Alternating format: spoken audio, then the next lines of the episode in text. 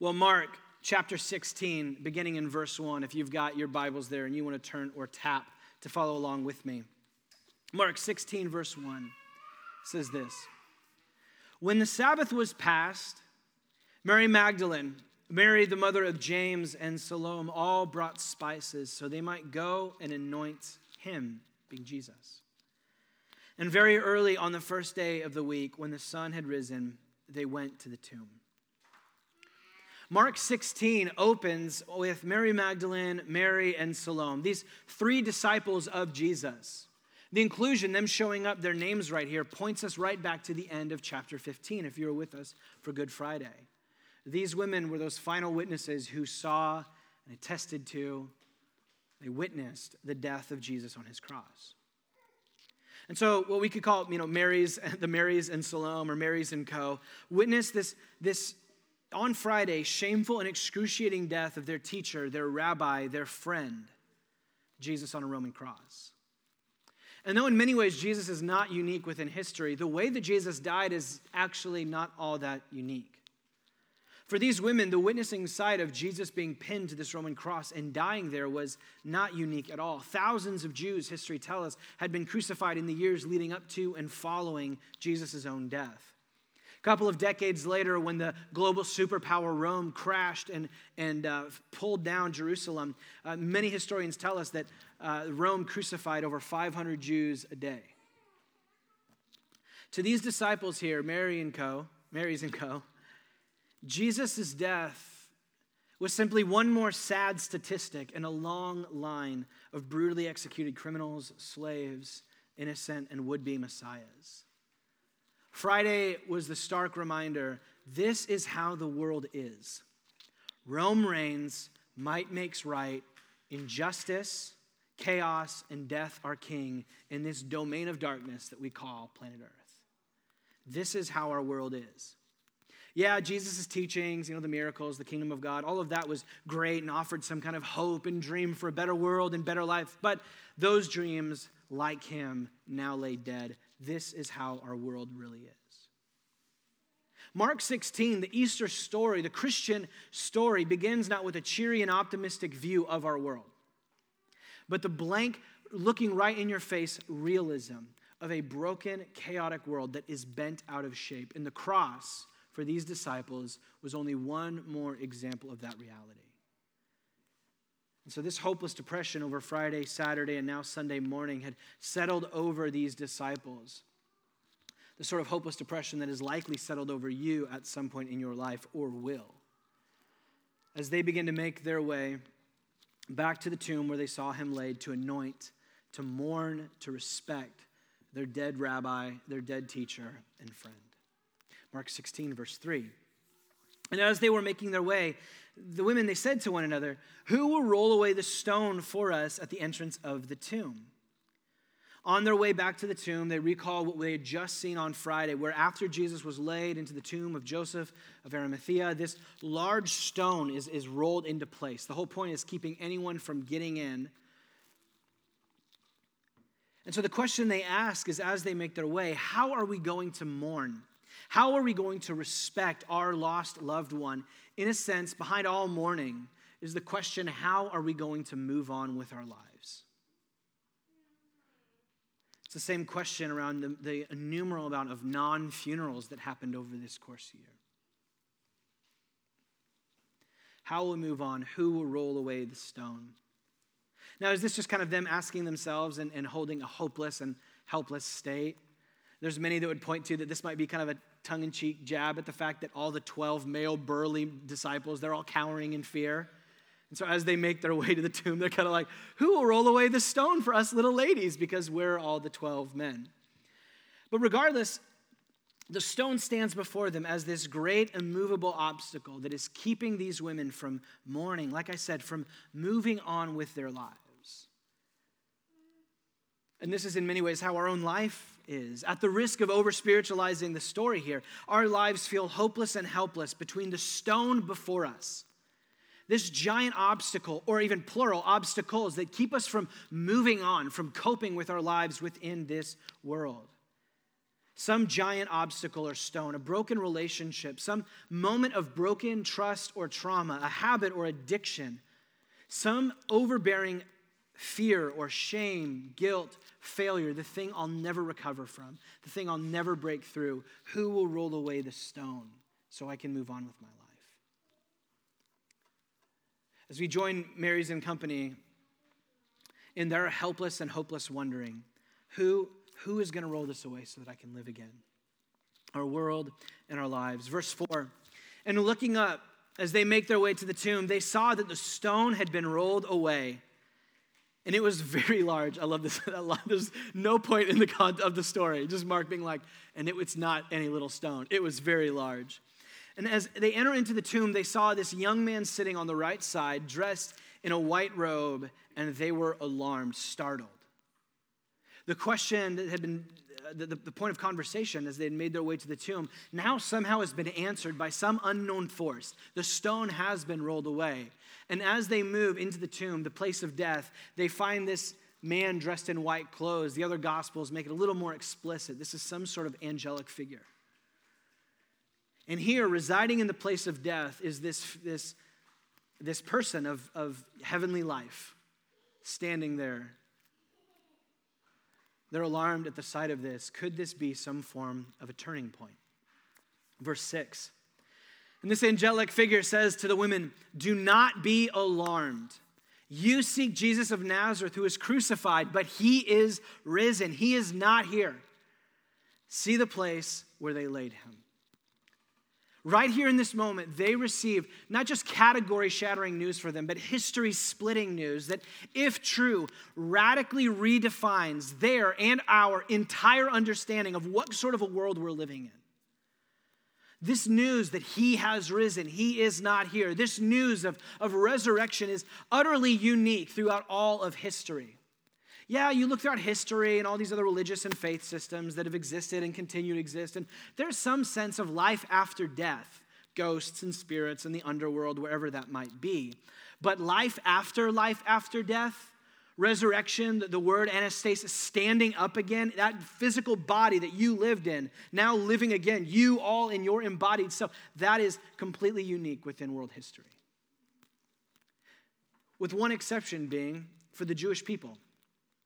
They had some sense of this standing up again, of bodies living again, like Ezekiel 37 we looked at a moment ago.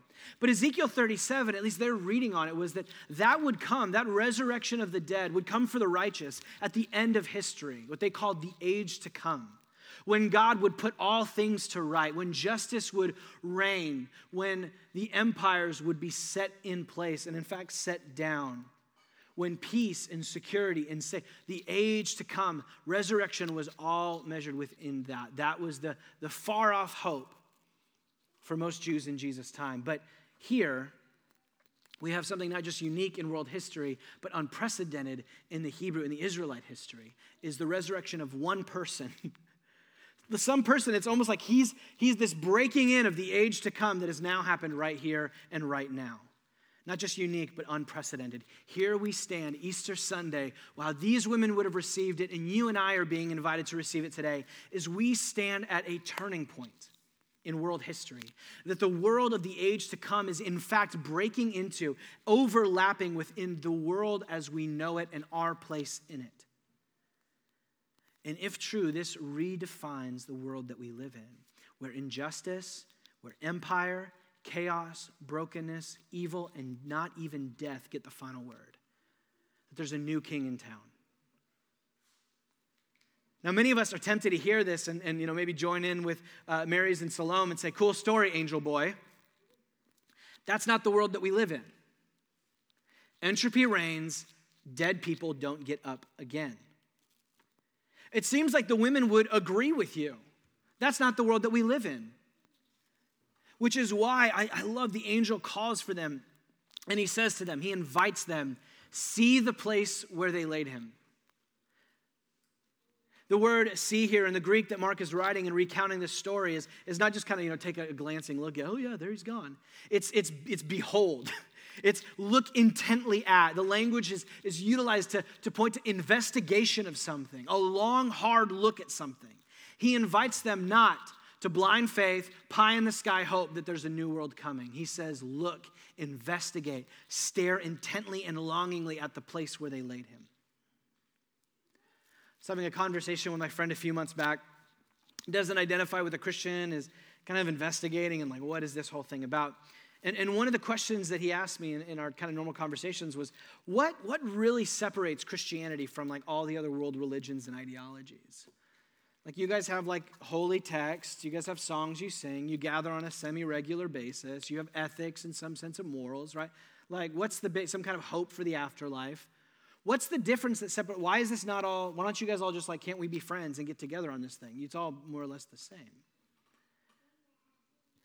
The, the difference is that for Christianity, our whole thing is built on today on an, a seeable, investigatable, a historical, a physical, empty tomb. This is what the whole thing's built on. This is what separates anybody that's here. You're gathering as a Christian today. Anybody that's looking in and wonder, what is a Christian? What is this whole thing about? It's about today. The Apostle Paul, this, this early uh, pastor and writer within the early church, 1 Corinthians 15, one of my favorite passages in all of Scripture.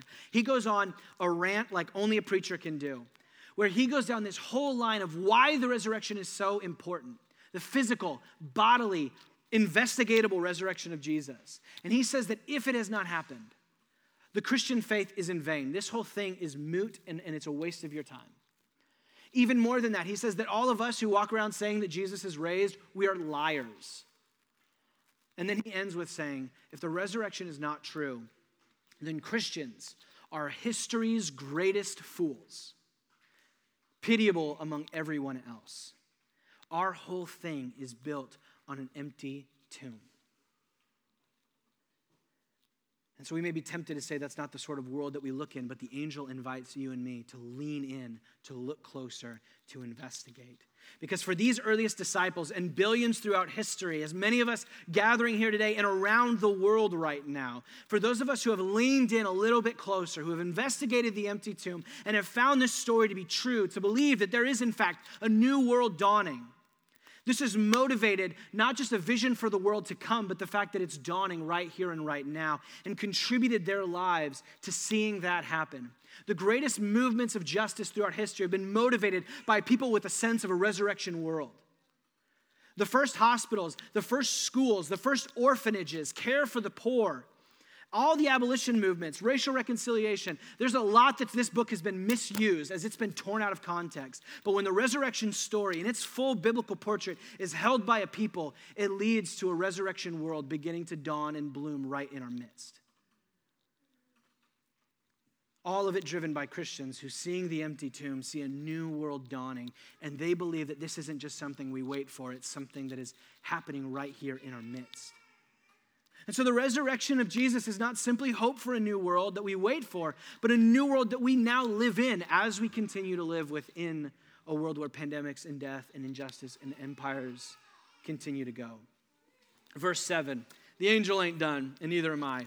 He says this to them now But go, go, tell his disciples and Peter that he is going before you to Galilee. There you will see him just as he told you.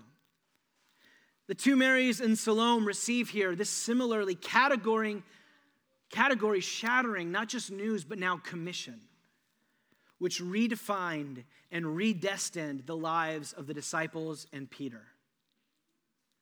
These disciples that the angel here is talking about, if you've been with us over Mark's gospel, how have they been doing over the past few days? They have all blown it time and again. In the Garden of Gethsemane, the, the, most of the disciples, you know, they flee at Jesus' arrest. Peter swings a sword at somebody. And then before a little girl, Peter denies Jesus three times. The commission of the angel is not just to go, hey, gather up all the people that are waiting for Jesus. It's a commission to go and get the people that, by all counts, are no longer disciples which is so profound that Peter gets called out by name. There is a whole thing for us right there, but we don't have time for it. These disciples here, who at this point in the story were dead in fear and guilt and shame and failure, shut into the now cul de sac and dead end of their story, like the stone before the tomb. And the resurrection of Jesus here brings for them a turning point for their lives. Easter does not just mean a turning point for our world, but a turning point for your life and my life as well. These flawed and failed ex disciples are to receive from these women news of an empty tomb and news of a new life and a new commission with it. Their lives seemed one way, but now something has happened that completely and fundamentally changes their lives. The stone has been rolled away. Like Lazarus, they are being called to come out. If true, this redefinition, this resurrection, redestination of our lives means that selfishness and pride and our fear and shame and guilt, our sin, no longer have the final word, no longer have any hold on us. There is a new king in town. Now, once again, some of us are tempted to hear this, and we reply, Cool story, angel boy, but that's not the life that I live. That's not the person that I am. That's not my story. That in fact, as I look over my story, there's a cul de sac of two steps forward, three steps back most of the time, or some sort of dead end that I live within. And if we were to sit down with Peter and company, meanwhile, as the women are there at the empty tomb, they would agree with you. They blew it at such a fundamental level. Following Jesus, discipleship to him, that was a thing of the past with their story which is why Jesus commissioned, Jesus, the angel commissions these women to go gather them up and go to Galilee so that they may what? See him. A moment ago, we talked about seeing the empty tomb, and here the angel also talks about seeing. Seeing not an empty tomb, but seeing Jesus. But he uses a different word than what he used before. Here in the Greek, as we're reading, see is the same for us. Mark, writing it originally in Greek, he gives it a little different spin. Not just see, not just investigate, not like look longingly to, but see. is language of, of, of visitation, to see to something, an experience of something, a visit, a being with someone. And so, as our hope for the new world is not grounded in, in pie in the sky hope, but in an empty tomb, our hope for our new lives is not grounded in moralism or try better next time religiosity but based in an experience with the resurrected Jesus. Peter, who denied Jesus, denied his, his allegiance to Jesus three times before this little girl by a bonfire, as we move along and we, we jump ahead into his story, we find him become not this timid, running around, headstrong kind of guy, but we find a boldness, a courageousness, and one that is, that is meddled with, with faithfulness and consistency over the course of his ministry, where this ex disciple now becomes this apostle, leading the charge of planting these churches and advancing the message of the resurrection, all the way to the point of being crucified upside down, rather than renouncing and denying Jesus, what he had just done a few decades before. What was the turning point for Peter? What completely redefined? What redestined his life? What made a timid man become bold? Seeing him experiencing the resurrected Jesus, being with the resurrected Jesus. It was true for Peter. It was true for all of these disciples. It was true for the 500 other eyewitnesses to the resurrected Jesus in the days following. It is true for every single one of us who identify as a Christian here and all over the world today. Is that we, our lives, met a turning point when we experienced the resurrected Jesus. And that same turning point is available to each and every single one of us today, wherever we may be. A turning point that comes, a new life available and possible where there wasn't one, a stone rolled away through an experience with the resurrected Jesus. More than just forgiveness and a new start, it's a new life. And that invitation is true for flawed and failed disciples like me and like Peter, and for everyone and anyone in the world. Mark 8, as we look at our final verse here. And so these women, hearing this commission, they went out, fleeing from the tomb. For trembling and astonishment had seized them, and they said nothing to anyone, for they were afraid. And so ends the earliest account of the resurrection of Jesus, Mark's gospel. Three women fleeing for their lives in terror, telling no one. Now, what we know from the other gospels and the fact that we have this book is that in the hours to come, that, that fear would be replaced by a boldness, and these women would become the first heralds of the first Easter Sunday sermon that the resurrection has happened. And the reality is that we wouldn't have this story if it wasn't for these women. We wouldn't be reading it if, if, if they went away fleeing and never told anybody, we wouldn't be hearing this story. But the reality is, is that they give this to us, and so we have this eyewitness account of the faithfulness, the testimony of the empty tomb. But before we end, I want to return to the two emotions these women experienced in hearing of this turning point for their world and their lives. The two emotions that Mark details is they feel simultaneously trembling and astonishment. Trembling, quivering with fear, terror. This is, you know, startled, spooked, like you're, oh my goodness, and astonishment. The word underneath this is where we get the word ecstatic. This is leaping for joy, over the moon excited. And they are feeling both of these, not one after the other, at the very same time trembling and astonishment. There's only been a few moments of my life where I've experienced anything close to this, and they were all at turning points in my own. My wedding day, and the birth of, of Emma, and then last year with the birth of, of Arlo seeing Aaron coming down the aisle, seeing Emma right here before me, or Arlo being held up, is uh, this trembling and astonishment. And over uh, this, this changes everything. Like, oh my, I'm never gonna sleep again, right? Like, oh my God, I've, I've married this person. Like, this is my life now. Is this, this, oh my gosh, this is what it is. And at the same time, this changes everything that I'm, I'm a dad now. I'm a dad of a, I have a little boy. I'm married now. To, to, how did this happen? Like, how did we get here? How did I connive and trick her into this? This is, this is what's the turning point of a trembling at, oh my gosh, this changes everything, and that's terrifying. And this changes everything, oh my goodness. Many of you have likely experienced similar turning points of both trembling and astonishment in your own life, of that acceptance into college or that dream job that happened. So, too, as we reach a turning point for our world and our lives in pandemic, we're experiencing a sort of trembling and a joy. We can't wait to get back to our lives, and we're like, I have to do small talk again. I have to look for parking, traffic. Oh my gosh, the fear that is overwhelming.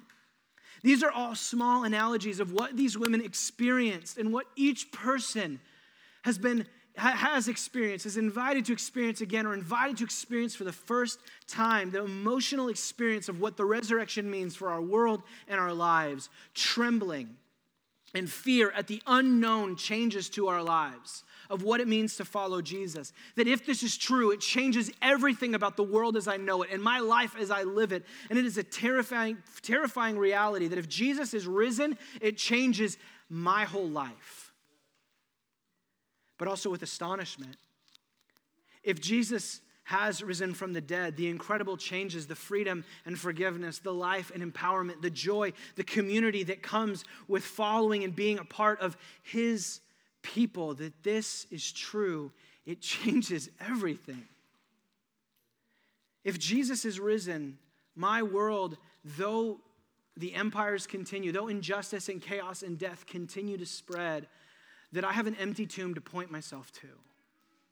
And even in the midst of my own selfishness and sin and brokenness, that it's like resurrected life, that I have, I have a Jesus to experience in that moment who reminds me that even when I feel like I'm still in some way dead in my trespasses, he raises me up and reminds me that there's a life that I have with him and in him. Easter is the proclamation that because of the empty tomb and the resurrected Jesus, there has been a turning point in our world and our lives. And though we are not out of the woods yet, though empires, injustice, pandemics, and death continue in our world, though selfishness and failure and sin continue in ours as well, justice, healing, reconciliation, the life of the world to come, the selflessness, faithfulness, and holiness of our lives in the age to come are dawning and blooming right here in the midst of this dying one. As N.T. Wright puts it, the resurrection opens up before those who would follow Jesus a new life and a new world. And that new life and new world, though they will be fulfilled in the life yet to come, resurrection demands and declares it begins here and now. There are many of us that have some ancillarily distant picture of what the Easter message is all about. Some form of believe in Jesus, go to heaven when you die, some kind of forgiveness. And in the meantime, try not to sin too much, maybe give some money to the poor here and there. Go to church until you die. And that's more or less kind of what the Easter message gets really baked down to. What I've tried to show us today for myself is a reminder that Easter is about the very resurrection power of the kingdom of God breaking into our world and our lives. And now, in the midst of all of this world's mess and our mess, with trembling and astonishment, we begin to walk in the implications of the resurrected age to come. Let's pray.